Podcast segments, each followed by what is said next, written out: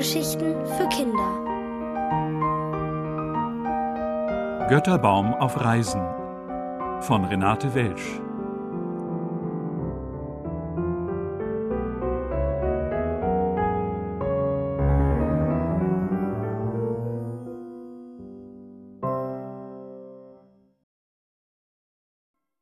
Wurzeln in der Erde.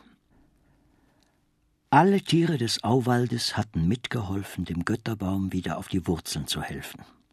Nun stand er neben einer riesigen Trauerweide am Flussufer und freute sich über das, was er sah. Es war schön in der Au. Der Götterbaum war glücklich, wenn Vögel auf seinen Zweigen saßen, Libellen zwischen den Blattrispen zischten, Fliegen tanzten und sirrten. Als dem Götterbaum kleine grüne Blütenstände wuchsen, besuchten ihn Bienen und dicke Hummeln.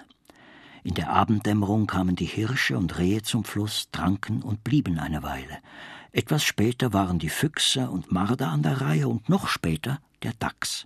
Sie alle konnten nicht oft genug hören, wie der Götterbaum seine Wurzeln aus der Erde an der Ringstraße in Wien gezogen hatte, wie ihn der Sturm davongetragen hatte. Dann nickten sie und meinten, ja, hier ist doch der beste Platz auf der ganzen Welt. Wer will schon in der großen Stadt leben? Ein Blaukehlchen sang jeden Tag seine schönsten Strophen auf dem obersten Zweig des Götterbaums. Tipp, tipp, tipp, huit, tack. Die anderen Bäume wurden langsam eifersüchtig, weil das Blaukehlchen nie mehr zu ihnen flog. Wenn die großen Schiffe vorbeidampften, erinnerte sich der Götterbaum an seine Flussreise und an den großen Fisch, der ihn ans Ufer gestupst hatte. Wenn Wolken aufzogen, erinnerte er sich an seinen Flug und an die dicke graue Wolke. An sie dachte er auch sonst sehr oft. Für ihn war jeder Regentropfen ein Gruß von ihr. Der Sommer ging zu Ende. Eines Tages flog ein Schwalbenschwarm über die Au.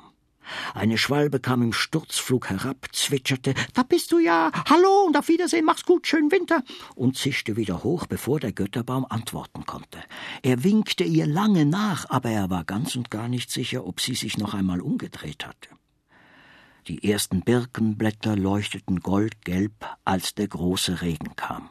Tagelang schüttete es, harte Tropfen, die Löcher in die Blätter schlugen. Die Erde wurde schlammig, der Fluss stieg höher und höher, leckte gegen die Wurzeln des Götterbaums. Pass auf, du wackelst, mahnte die Trauerweide. Der Götterbaum wusste nicht, wie er aufpassen sollte. Er hielt sich mit allen Wurzeln fest, doch der Fluss fraß die Erde weg, und die nächste große Welle packte den Baum und riss ihn mit sich.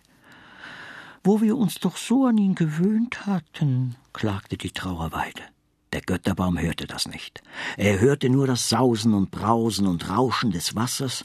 Er wurde gedreht und gezogen, er stieß an einen Brückenpfeiler, wurde untergetaucht, herumgewirbelt, bis er gar nichts mehr wusste. Er spürte nicht, dass einer seiner Äste abgerissen wurde, der sich in einer Schiffsschraube verfangen hatte. Immer wütender tobte der Fluss, schäumte und fraß alles, was sich ihm in den Weg stellte. Bretter wurden hin und her geworfen, ein ganzes Hausdach, ein Trog, der Anhänger eines Traktors. Die Wasserstrudel rissen Dinge in die Tiefe, ließen sie hochschnellen, um sie wieder hinabzuziehen. Der Götterbaum stieß hier und dort an, doch er merkte fast nichts mehr davon. Das ist also das Ende, durchzuckte es ihn. Er zog sich ganz in den innersten Kern seines Stammes zurück. Der Fluss wütete weiter durch Felder, durch Wiesen, an Dörfern und Städten vorbei. Auf einer Treppe, die zum Wasser hinunterführte, stand ein kleiner, schwarzer Hund und kläffte in das Getöse, als wollte er den Strom verbellen. Vor lauter Anstrengung, das Brausen zu übertönen, rutschte der Hund aus und fiel ins Wasser. Die Strömung riss ihn mit, er schaffte es nicht, zum Ufer zurückzupaddeln. Immer schwieriger wurde es, den Kopf über Wasser zu halten, immer öfter geriet ihm die braune Brühe ins Maul, immer müder wurden seine Beine. Da stieß er mit der Schnauze an einen Ast des Götterbaumes. Mit letzter Kraft kletterte er auf den Stamm. Die Krallen weckten den Götterbaum aus seiner Ohnmacht. Ein Hund, dachte er. Wie seltsam. Vor Hunden bin ich weggelaufen, ein Hund hat mich vor den Ziegen gerettet, jetzt sitzt ein Hund auf mir. Das dreht sich ja im Kreis, wie die Strudel im Fluss. Er hätte gern gekichert, aber dazu war er zu nass. Der kleine schwarze Hund klammerte sich hechelnd an den Götterbaum. Hin und wieder winselte er. Der Regen hörte so plötzlich auf, wie er begonnen hatte. Die letzten Tropfen platzten auf dem Wasser. Ein blaues Fenster erschien am Himmel, wurde rasch größer.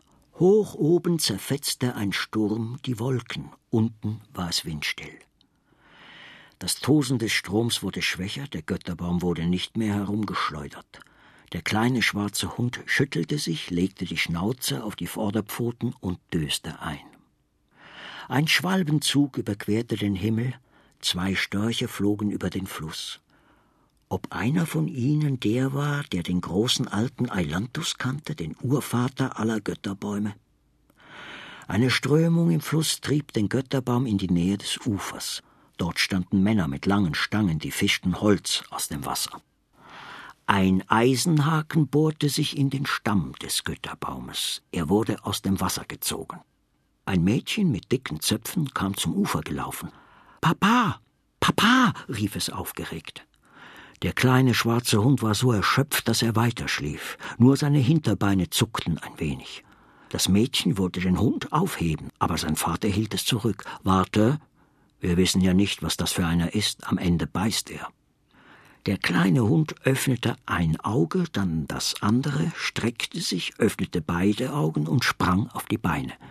Er schüttelte sich, dass die Tropfen flogen, lief schwanzwedelnd auf das Mädchen zu, setzte sich zu seinen Füßen auf die Hinterbeine und reichte ihm abwechselnd die rechte und linke Pfote. Die Männer lachten. Ich hab mir immer einen Hund gewünscht, sagte das Mädchen. Der kleine schwarze Hund legte den Kopf schief, stellte ein Ohr auf und ließ das andere herunterhängen. Das Mädchen streichelte sein nasses Fell, der Hundeschwanz trommelte auf den Boden. Der Vater zuckte mit den Schultern. Das Mädchen fiel ihm um den Hals und jubelte Danke, du bist der beste Papa auf der Welt. Jetzt fiel sein Blick auf den Götterbaum. Schau, Papa, der Baum hat Wurzeln. Den dürft ihr nicht zerhacken, den pflanzen wir bei uns im Hof ein. Schließlich hat er meinen Moritz gerettet. Woher willst du wissen, dass der Hund Moritz heißt? fragte der Vater. Das sieht man, sagte das Mädchen. Die Männer lachten. Gemeinsam schleppten sie den Götterbaum in den Hof. Der Vater grub ein tiefes Pflanzloch und stellte gemeinsam mit der Mutter den Götterbaum hinein. Bevor er das Loch mit guter Erde füllte, warf das Mädchen ein Blatt hinein, auf dem stand Vielen, vielen Dank, Maria und Moritz. Weil Maria nicht sicher war, ob Bäume lesen können, las sie ihm den Brief vor. Der Götterbaum legte ein paar feine Wurzeln um den Brief. Hier, dachte er, bleibe ich. Moritz sprang oft an ihm hoch, aber er hob nie das Bein an seinem Stamm. Der Götterbaum wuchs und gedieh. Er wusste nicht, dass aus allen Würzelchen, die er während seiner großen Reise verloren hatte, neue Götterbäume wuchsen. Vielleicht kommt eines Tages ein Storch und erzählt ihm von seinen vielen Kindern.